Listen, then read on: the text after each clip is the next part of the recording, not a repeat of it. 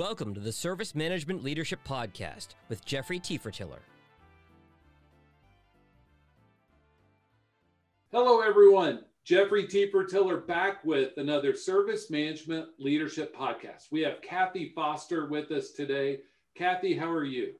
I'm doing great, Jeffrey. Thanks for having me. Oh, what a so this is the week leading up to Christmas. This is gonna publish. I wore my Christmas jacket. For those of you all that are listening, go to YouTube and you'll see it. It's uh, what did I say, Cat, uh, Kathy Clark Griswold esque.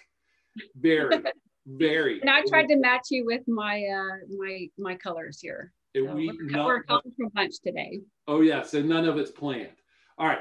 So you're in the ITAM space, IT asset management. You've been in that space for quite a few years. Now, how'd you get started down that path? Because nobody ever goes to school and says, you know, I want to be in IT asset management. How'd you get started? Well, it is an interesting story. It's not something that I set out to do. My background is in business operations. I've done procurement, finance, I've done some pretty large projects. Um, I worked with some design engineers as a financial business analyst, um, was in marketing operations for quite a while. Um, and then that's kind of where the story began. Um, I my most of my career had been in semiconductors. And uh, as those of you that know that, it's very cyclical. And uh, during this cyclical time, um, my position in marketing operations um, was eliminated. But I did have the opportunity to find another position within the company. So that was really something I was very thankful for. And I ended up with three different opportunities um, and they were with procurement. Um, one was in sales operations, and the other one was to join the newly formed PMO in IT.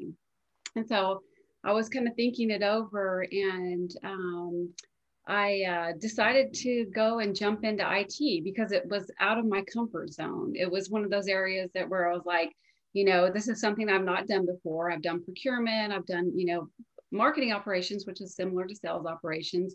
And I also had a lot of respect for the CEO at the time. And they had just formed this uh, PMO. So my first project was to set up so- a software asset management process and governance. And first of all, coming into there, you know, IT was definitely a, a black hole for me. Um, you know, I was always on the other end, you know, banging on their door, needing support. Uh, so, um, you know, going in, there was a lot of things I didn't know about IT. And one of those was I had never even heard of a CMDB before, right? So I, I, was like clueless. But that was one of the things when I was asked to do software asset management was to set up the process and then use our IT service management tool to implement the process um, within there so after about six months um, we put the plans all together on paper you know really mapped out you know what's this process going to look like? How are we going to do software asset management to make sure that we're in compliance with some of our you know big major um, vendors? And after we got to the point where we had the process all developed out we knew kind of what our workflows were going to look like we started developing it into the tool. And we found out that it was never going to be successful because our CMDB was in really bad shape. Um, yeah, it was in pretty bad shape. You know, about six months into it, I got a little bit more comfortable with what a CMDB was and how it was used. And uh, I had to go back to the CIO and our stakeholders to discuss the findings that said, hey, there's no way this, this project's going to be successful. The first one I'm given coming in brand new to the IT organization saying, hey, I can't do my job because this is broken over here and um, it was met with respect so i was thankful for that. Um, and uh, about two weeks later i got a call from the director of infrastructure offering me a position as the first it asset manager. So that was then to be able to get our cmdb up and in good shape and get our assets in a way where we could start doing software asset management so for me, it definitely wasn't a role that I was out seeking. Um, it was more of a circumstance of being, I would say, the right place at the right time, maybe, um, or you could say the right wrong place at the right time. I don't. I'm not quite sure how you put it, but it was definitely um, based on you know the circumstance that I was put in, and uh, I moved from the project management office and then worked in infrastructure as the IT asset manager. Oh, wow. And so I will say that your CMDB experience is not unique. A lot of organizations struggle in that area because they either try to take on too much and they mm-hmm. have too big a scope, or they don't have a good process to keep it up, or something like that. It everybody wants to blame the technology, and yes, that's part of it, but there's a lot of manual or human intervention that needs to make that thing do well. Yeah, you can't really go into the tools unless you have your, in my opinion, unless you have your processes and frameworks and your um, people in place to make it work. Because if it's not working on paper, it's not working practically, then it's not going to work in a tool. So you definitely have to have that that set up right in the first place to be able to get it to work in um, in, in any type of tooling environment. Oh yes, you're just going to get bad outcomes quicker. Exactly. More quickly. Seen that many times. My English teacher from way back when will probably call me after you know using that. Um, so moving over into that asset space and the business side of IT, that helped you move up in the organization a little bit, didn't it? Yeah. So um, when after I took on the um, the IT asset management role, then it kind of got interesting too. Um, about a year into that, we were just getting our CMDB in really good shape um, and getting ready to implement our software asset management process that we had built, you know, a year and a half before that. And at that time, then um, our company was acquired. And I had the opportunity um, to go then uh, to be part of the um, the management team and run the office of the CIO, which is basically the back office for the CIO, where I had the ITIL and ITSM governance. I had the uh, communication and um, organizational um, change management. We had the uh, IT procurement and IT finance, and we um, what else did I also? Oh, the PMO. Yeah, we had the PMO too.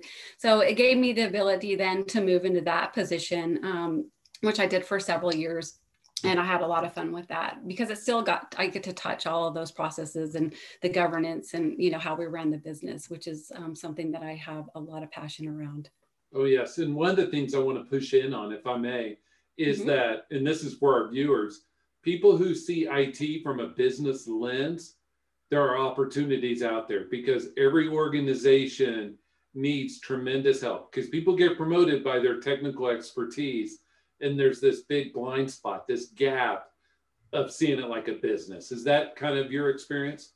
Yes, it has been my experience. Although I do find that you know depends on different parts within the organization, even within IT, where you have you know um, a little bit of both, or you have people that have been promoted up technically and they need a little bit more um, assistance from an operational standpoint. But the or the last organizations I was in, I think we had a really good mix of the technical and the operational, where we're able to really run their business pretty tightly. And I'm seeing that too in, in the organization that I, have just joined um, in September, which is um, the state of Texas Health and Human Services IT organization. So that's been a really um, interesting move for me. And uh, also seeing the similarities and differences between the private and public sector. Oh, yes. I wasn't meaning that they're mutually exclusive. I was just saying that there's room for both and they each need each other. They absolutely and, do. And so it's good. So you mentioned both industries. Right. How are they, you know, compare and contrast on the hardware asset side and the software asset side between semiconductors, heavy engineering, you know, heavy technical, and state government? So it's well, I, state government. So now I'm in health and human services. So the state is on the front lines of the whole, you know, pandemic that we're going through right now. Um, you know, they're the ones reporting and doing all the statistical analysis. They'll be working with the organizations across the state to get the, you know, immunizations out there. And IT is playing a large role. Um, if I do a compare and contrast, I would say that from a size standpoint, um, the size of the organization I'm in as a state of Texas versus the global organization I was in at semiconductors, it's the same size. So the same number of employees are supporting the state of Texas to um, you know to run the health and human services organization as we had as a semiconductor industry globally um, you know with a global footprint um, there is definitely um, the you know the differences that I'm seeing in that this kind of small in a sense is that you know I'm going I went from a you know a buy purchase um, model from a, to a lease model. Uh, so I think that there's you know pros and cons to both of that. But overall, I find that the complexities um, are similar, and even um, within the new organization, I find the complexities even broader because you have a huge uh, um, user base in IT from nurses to you know C level uh, to you know the finance. So you have some really different types of uh, personas, if you will, than we had, than I think, than I saw within my other organization, which was you had kind of main, you know, you had R&D, you had manufacturing, you had office workers. Here it's, you know, you have um, very dispersed in different types of laboratory environments. You have doctors and nurses, uh, you have other health experts. You have people out in the field working with women, infants, and children. Uh, we also have a large volunteer base. So we're having to, from an IT standpoint, also support the volunteer base um, from an equipment standpoint and mobility standpoint. So I think there's just a lot of uh, complexities you don't think about when you're not in the, you know, on the inside and you you see it from the outside. So. Oh yeah, and so two things there. One is the provisioning of people that are volunteers and all those different with different mm-hmm. rights and that's a big deal second of all those of you that are not familiar with the state of texas it's like four or five different uh, states or demographics the far south borders mexico 99% hispanic it's different than let's say the northwest up in the panhandle which is mountainous agricultural east texas a little bit different. West mm-hmm. Texas is dry as dirt with the ton, the the figurative tumbleweed going by, and you're in Central Texas, which is uh, yeah, kind of rolling hills. Yeah and you also think about to your point you know you think about the division um, you know if you take from kind of the central texas down you're much more heavily populated. If you're going you know from central kind of east down towards the coast and then and you know you go from central up um, west um, you're it's much broader country. So when you're trying to support the infrastructure um, there it's definitely more challenging um, and then on the coast, you know, one of the things we have to deal with a lot is uh, the disaster recovery from hurricanes or, you know, weather incidents that are happening. Uh, so there's a lot of different complexities that, that um, from both, both parts or all parts of the state. Oh yeah, I was just thinking, take a nurse. A nurse in a poor Hispanic area on the border is different than a nurse in downtown exactly. Houston yes. or in Lubbock, Texas, out in the middle of nowhere. Exactly. Sorry for all you all in Lubbock. I apologize, but you all know what I mean. Yes, Lubbock's a good good place. My son went to school up there, so. I understand. So those of you all that uh, Lubbock story, I used to have a grandmother who lived there, and we'd have to go there in the summers. It was my first taste of people paving over their yards because they couldn't get grass to grow, and, I, and then they would paint it green like to fool everyone. And it, it was just humorous to me. That's great. Oh, especially as a kid, my eyes were huge. Uh, given the strategic nature of your group, how have you helped facilitate outcomes in this crazy world we live in? I know you've only been there since September. Right. Yeah. So um, prior to joining the IT asset management team, you know, that team did a lot of work to support the agency at the beginning of the lockdown.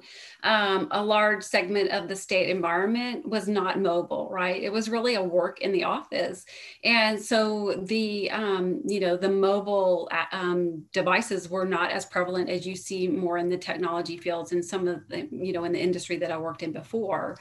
Um, and uh, the team had to really mobilize quickly to get equipment and applications up and running to enable employees to continue working during this lockdown time. So it was a monumentous task. On top of that, because we're in a lease environment, we have cycles, right? Where some years, you know, your refresh is smaller and larger. Well, it just so happened that this year was also one of the larger refresh years. So on top of the large refresh, you had, you know, trying to enable individuals to continue supporting the state, um, working at home, which many had never done before. Uh, so it was. Um, a significant amount of work that was done in a short time frame but i think it also showed the team what they were capable of right? I think a lot of organizations can say the th- same thing. Um, and this was also treated to similar other disaster recovery projects that have happened in the past right? I talked about the fact that you know we have the coast and there's a lot you know we have well, not just the coast. So we have hurricanes that come in, but we also have t- tornadoes, right? Um, and the the team was set up for success by the fact that they have, you know, that disaster recovery um, plans in place. Of course, it wasn't. Usually, it's more regionally focused, not for the whole state. Um, but um, I think that the team did an excellent job I kind of came in on the back end of that, and we're continuing to support, you know, the projects to ensure that um, the Health and Human Services um, Division can deliver the critical services to the residents of the um, state. Um, you know, we have teams on the front line of COVID, COVID reporting and implementing the vaccine deployment. So my team has to be really flexible and nimble because I was talking about, you know, uh, we have, uh, you know, the immunizations and vaccines coming up, and we're going to have a lot of volunteers. So I, I and also um, contractors and different individuals coming in to help support that on a project base. So we need to make sure that we have the devices ready. You know, it's just in time, right? Get everything up ready and um, and you know get those deployed so that we can support the, what is expected of us from the um, from the residents of the state right? Everybody wants to make sure that they get it when they're expected to get it and we can't do anything to hold that up. We are going to be held accountable. So it's an interesting time to be here exciting time to be here and uh, also supporting something um, you know that is really important, you know, uh, to the state and to the country to get the citizens in a state where we can, you know, get back to um, the the new normal. The new normal. I don't, I don't call this the new normal. We are going to have a newer, newer normal. I think it'll always just keep being newer, and newer normal. But right. People that don't realize how big Texas is. Texas is wider than it is tall, but as you go on I 35 into Texas, it's mile marker 503 and it counts down. So it's over 500 miles north and south.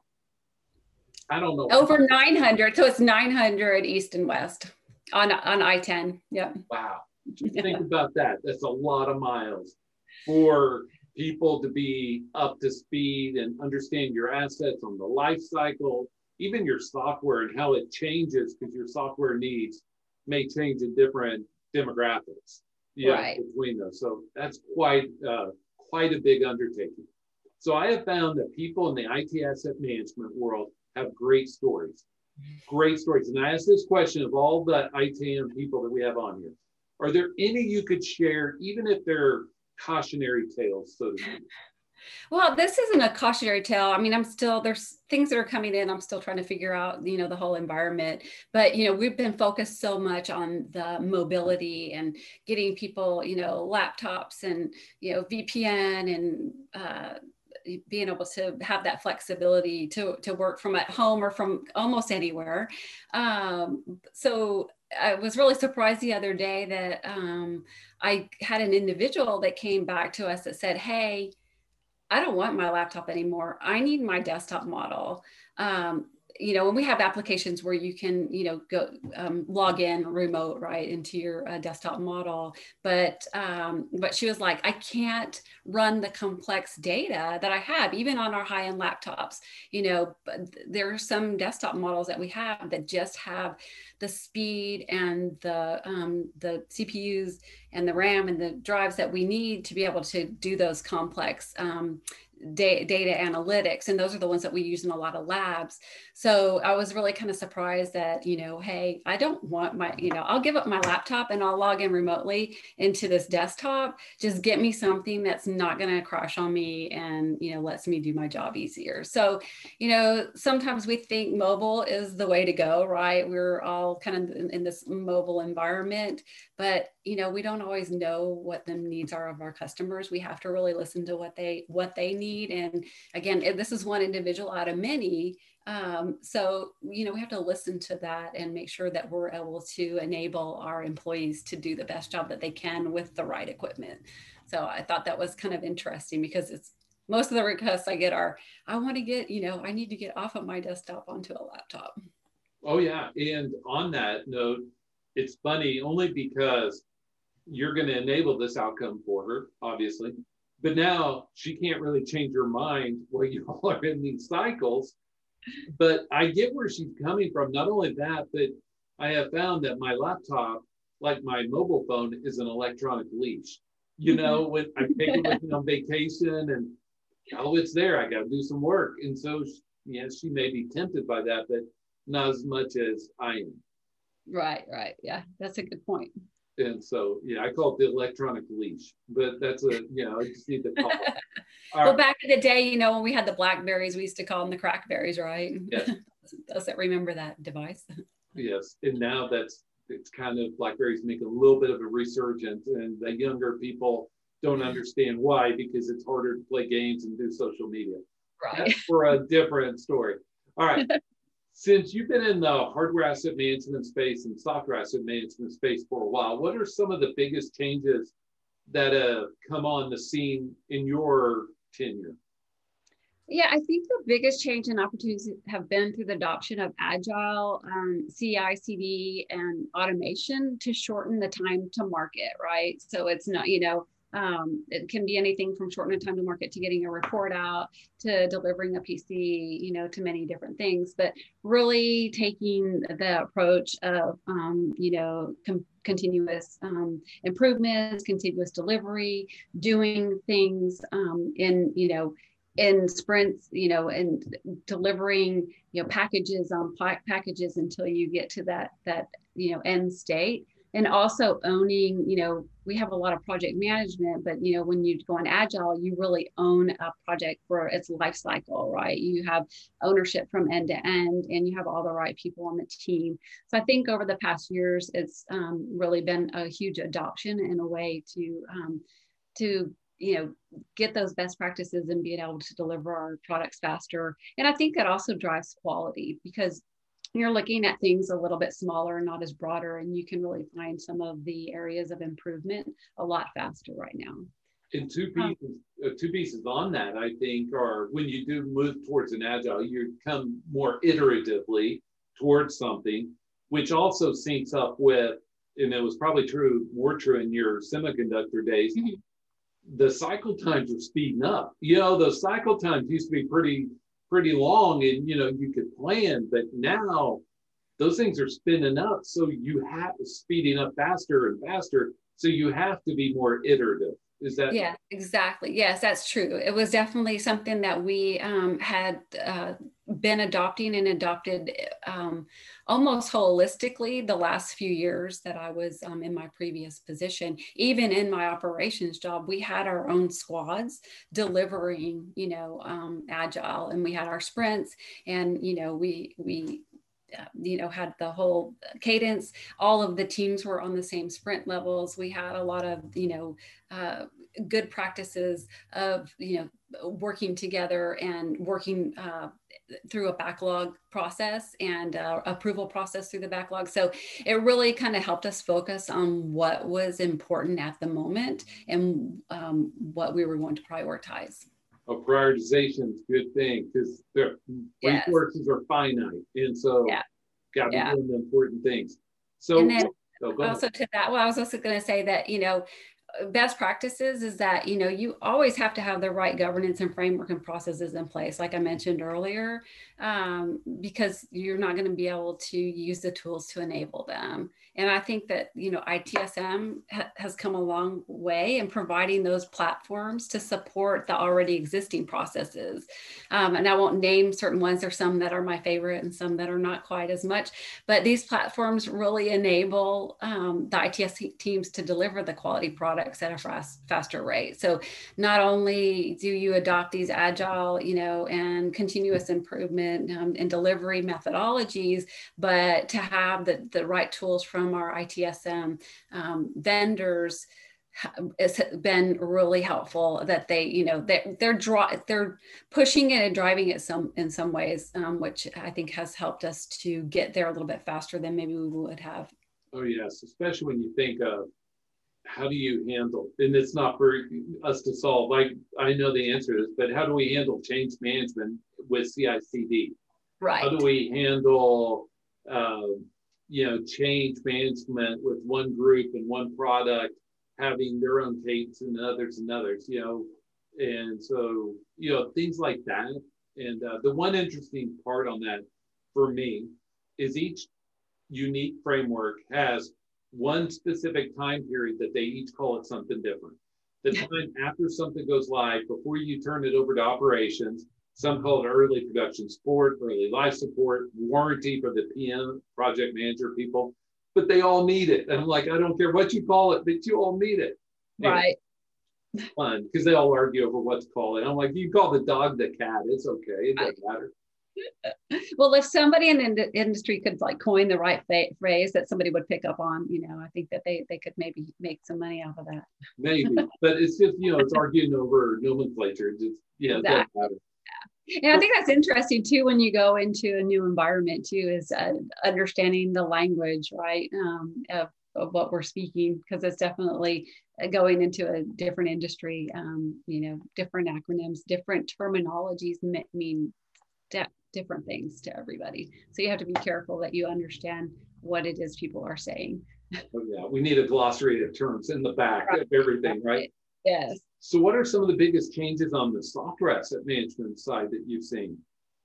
Um, I think that for me, seeing the implementation of internal license management teams, um, I don't think that was something that a lot of companies um, were doing several years back. You know, I have a kind of a limited purview, but um, I think that uh, having that is uh, is something that um, companies were adopting more and more because they understand the complexity of the license environment and they need to rely on um, SAM uh, capabilities to manage it to mitigate their risk. I also think SAM is becoming a much more sought after skill set.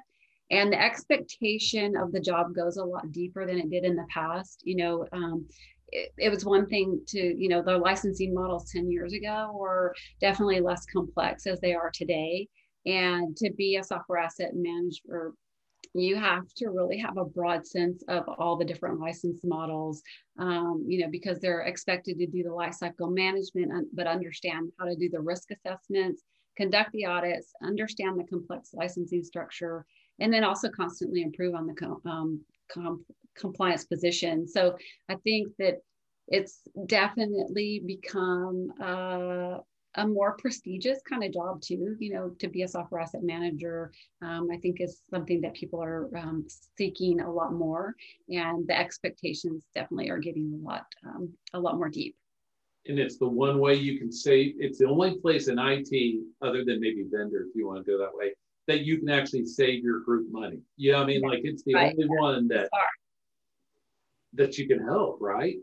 Right. Yeah. And if you're not, then yeah, there you need to kind of look at what where the risk is because there's definitely um, must be some issues in the processes. I know a, a certain insurance company that they have five people that say that are tasked with saving 10 7 to 10 million a year and it offsets all their cost of you know their their raises for all their contracts it's one group they're tasked with offsetting all the other incremental uh, you know increases in right. the software contracts and everything else it's really interesting to me it is it's a really interesting space. I mean, I'm learning all the time, you know, every, every, time, you know, about software asset management, even though I've done, done it for many years, there are just so many different um, changes and, uh, uh, you know, different places of the maturity model, depending on where you're at. So I, I like that space a lot. Oh yeah, me too. And the complexity, that's the secret, everyone the software vendors, software manufacturers, they put that in there for their benefit, not yours. They want as much ambiguity in there so they can take it to the one extreme while you read it at the other. Right, exactly. Yes, everything's to their advantage, and they make it uh, to make where it's harder and harder every year for you to understand how they're going to be modeling something so that uh, so that you can you know avoid the risk of paying more money. Oh yeah. It's like the old uh, Jerry Maguire money, uh, movie, Mo Money, More Money, More Money. Right. so you talked a little bit about CICD. How are you all incorporating the newer emerging technologies, RPA, AI, CICD? I mean, there's there's tons out there. I don't want to, you know, pitch. Yeah, yeah. So for me, you know, I've just started in my position um, three months ago, maybe a little over three months ago, and, and I'm more, um, I'm in the delivery phase versus adapting. So, you know, there are some things that the team is doing, but we're also at different maturity levels. So I think it's always a journey. Um, you know, you have to assess your current environment and pick the few things to focus on. So that's kind of where I'm at right now is what are some of the areas that uh, we can really drive some efficiencies um, you know i'm learning my new team so right now you know looking at you know how we're developing a, a, roadmap to improve and or adapt some of these technologies i think we're using them a little bit here and there um, but not formally in some areas so that's some of the discovery that i have other areas of our organization are using them very well so i'm also going to see how i can leverage the learnings from those teams to adopt within my current team Yes, and I think it'll grow, especially as you get into integration with your supply chain, mm-hmm. you know, and all of that. I mean, I think what hardware asset management looks like a little bit down the road will look totally different. Oh, yeah. It, I mean, it's just going to be mind blowing because will the hardware assets will grow because an organization has a ton of technology assets that are currently not under the purview of IT asset management, but will be. Oh, fun time. So as you peer into, on that note, as you peer into your crystal ball, what upcoming challenges, what upcoming new developments do you see in the hardware and the software asset management spaces? Yeah, well, I think that's a good question. Um, you know, I think to your point, SAM needs to integrate further into the ITSM process framework. You know, there's a SAM framework, there's an ITSM framework, and they they meet at certain points, but I think it needs to be, um, you know, thought about in a more holistic area. You know, they're dependent upon each other, but uh, you know, we always need to know what's running on all of the assets, and I need to know my, what assets need support for my software environment.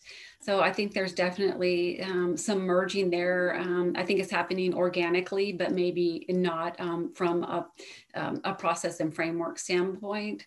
Um, from the hardware standpoint, you know, that I see that um, the hardware vendors are continuing to develop the self-healing devices using um, intelligence automation as well as AI for machine learning. And, you know, for the machine learning, they're using that hopefully so that they can take the data and how we're using it to make improvements to the devices um, at a faster pace, right? So, you know, we are always technology hungry. We always want the better and faster next thing, but sometimes we're also reliant on the vendors to tell us what that is. Um, so hopefully they they're using our, the way we're using the machines to make those intelligent choices of what to deliver us in the future. Um, you know also for me uh, it's a little bit different and i'm learning in the um, the private sector but you know it's you know it's government right? And the seats change. So you have different you know governors different commissioners that come in and out and so their strategies change. So sometimes um, i can anticipate that you know going over the next couple of years it's going to be a little bit challenging because the strategy could change you know from one um, you know one seat to the next um, depending on who is in that position. Um, i haven't seen that but i can imagine that you know there can be some um, different challenges there. And uh, so that will be you know how can we set up a you know five year strategy um, and take in the considerations any changes that might come about and be flexible there. But we're really trying to look at things, how we can do things differently, um, you know, and uh, not do status quo. Uh, we've had a lot of different changes in our organization um, before I came, but over the past couple years. So it's uh, it's really exciting time to be in the um, Health and Human Services IT organization. Oh, I bet, especially especially now, right? Year 2020. You mentioned the convergence of ITSM and SAM. Mm-hmm. And you know what's interesting about that is Jim Ryan said it on this show, and but it's also true if you look at the major, I don't want to name names, ITSM tool manufacturers, their discovery tool finds stuff for the CMDB, for HAM, and for SAM. And so there is an integration because one's not going to be more mature than the other you know yeah. but they just started doing that over the past couple years because when i was doing sam you know and then i did the it asset management you know that was several years back there was definitely a disconnect and the connectors weren't there and a lot of it was very manual um, you know the apis weren't set up and you know, so it was uh, definitely a different environment than it is now, um, which makes it more exciting. Yeah, because you can even if you don't, even if it's not built into your ITSM tool, you have you know the third party vendors now that you can um, connect with uh, with your ITSM tool to get the discovery and uh, see what's in your environment. Oh yeah, it's a crazy, great world out there. The technologies are emerging fast. When we had Jim Ryan on a few months ago, CEO of Flexera, he talked about that convergence, but he also talked about the convergence of SAM, software asset management, and cloud, where, you know, because all these software vendors are pushing people to the cloud. Have you noticed that trend? Uh, yes, most definitely. Um, I think that uh, there the trends are there. Um, and you know there's pros and cons right um, so you ha- spend less time as the you know receiver um, having to defend your license position and true ups. But then you have the dependency on the vendor on how they change their license strategy based on usage trends. And it's usually not in your favor, right? So there's some convenience that they're selling to us as the customers, but definitely there is, um, you know, some, uh, you know, some means in the background for them to continue to generate revenue. Uh, so, you know, they, if, the more we go to the cloud, the less control we have over um, you know our environment uh, and you know we're a little bit more at the mercy of our vendors and their licensing models. And you know we know some of the big ones they like to change change how they license every year. And uh, it's written in the contracts that they can change it any time. And you know sometimes you don't even know about it till it comes time to an audit right? Oh yeah well we changed this three months ago. Didn't you notice? You know you, didn't go re- you didn't go read the cliff notes. Too bad. And on that note, even further, you know, it's not for your benefit, but in the state government, federal government, and also electric utilities, it's difference of capital expenditures versus operational expenditures. Right. Big difference. For those of you not familiar, huge difference on how you budget, right? Yes, yes, we are, you know, dependent on uh, the uh, revenue that's generated by the tax and the, you know, taxes across the organization, uh, state of Texas, and you know that can change anytime. There's also a lot of grant money, um, and things can just they can disappear from one session to the next. Uh, so you have to be really careful about how you're managing um, the different uh, suppliers that you are, um, you know, partnering with because the expectation is is that you know in two years you, you may not have that funding anymore. And then you then it puts your the the state as well as the vendors in um, an interesting position on then how, what do you do next? Right. But, uh, yeah. Oh yeah because it takes that initial big burden and mm-hmm. spreads it out which would be capitalized to spread right. it out over this even across. So Mm-hmm. So on COVID, I always ask these last two questions on every one of these podcasts. Okay. How have things, how's COVID changed things for you and your group? I know you're just a few months in. You mentioned about the move to mobility, but how's it changed things for you?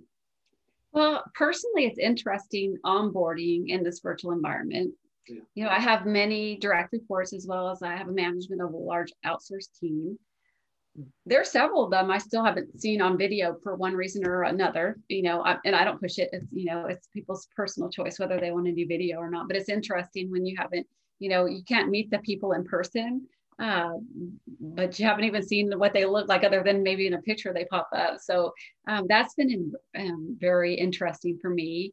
Um, but I, I, think many of my team members have been working together for a while. Um, so not having that personal interaction is challenging, not just for me, but also for my team members, right? So they don't really know me in that physical level. There's definitely something to be said about, you know, having that physical in person um, interaction.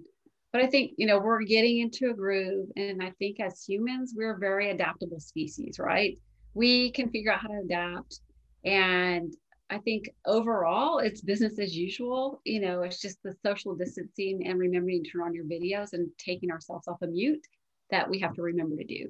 So I encourage everybody out there that if you're not doing video now, you know, people don't really judge you by what's going on on your video they really just want that interaction you know to to so that it's just not a voice on the other side of the phone or the computer so oh, yeah. I, I, I embrace video me too and it helps build a relationship because also we can have conversations at different levels if we have a better relationship or worse you know i could you can give me feedback and I take it different depending on our relationship. And I think that's the part people miss with video and the work from home.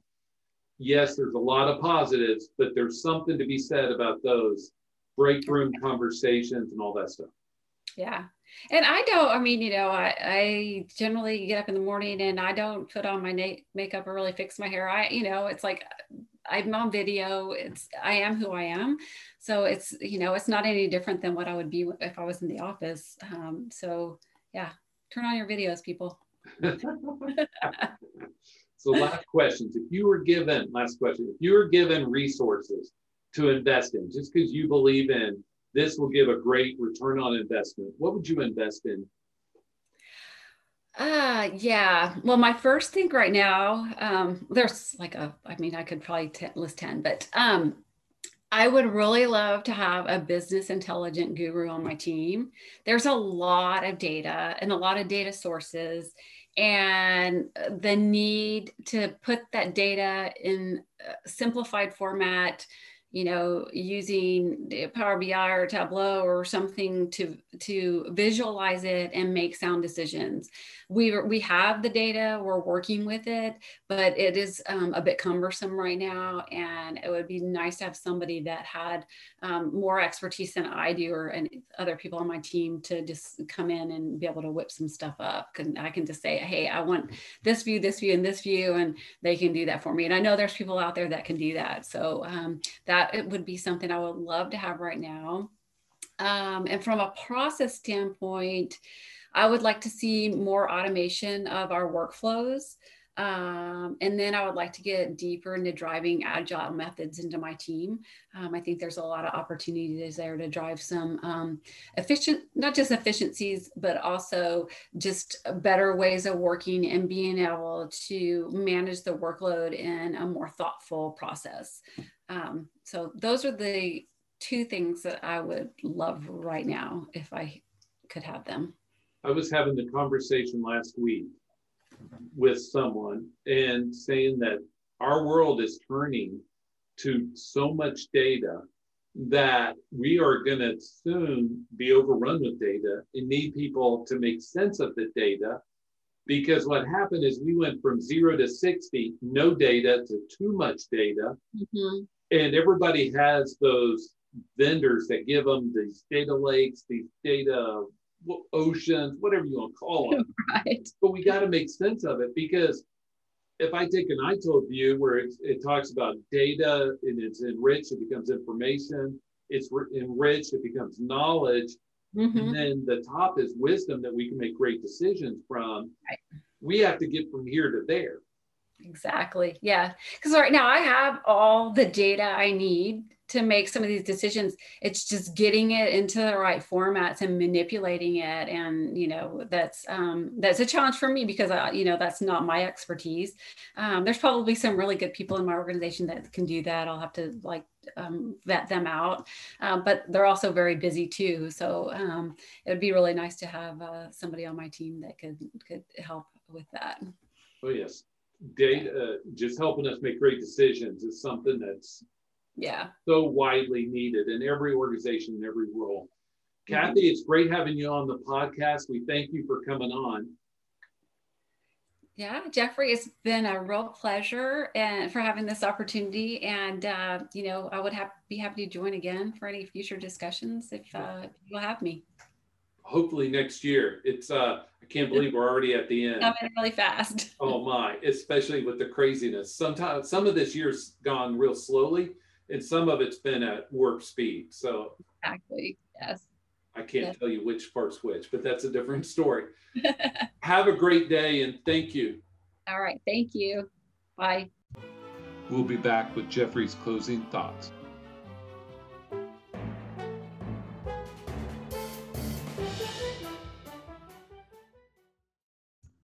Hello, everyone. This is Jeffrey back with closing thoughts. I thank you for being a part of what we're doing. It's been a tumultuous, it's been an anxious, it's been quite the year, hadn't it? And so, us launching this podcast has been quite the endeavor. So, we thank our audience for being a part of the journey with us and our numerous awesome guests. It has been quite the ride, and I'm very thankful to all. So, this week is special to many. If you are celebrating Christmas, I hope you have the best Christmas. It's merry, it's full of meaning. I hope it's great for you. If you're celebrating Hanukkah, I hope that's great for you. If you are celebrating any other festival or holiday this this week, I hope it's awesome for you.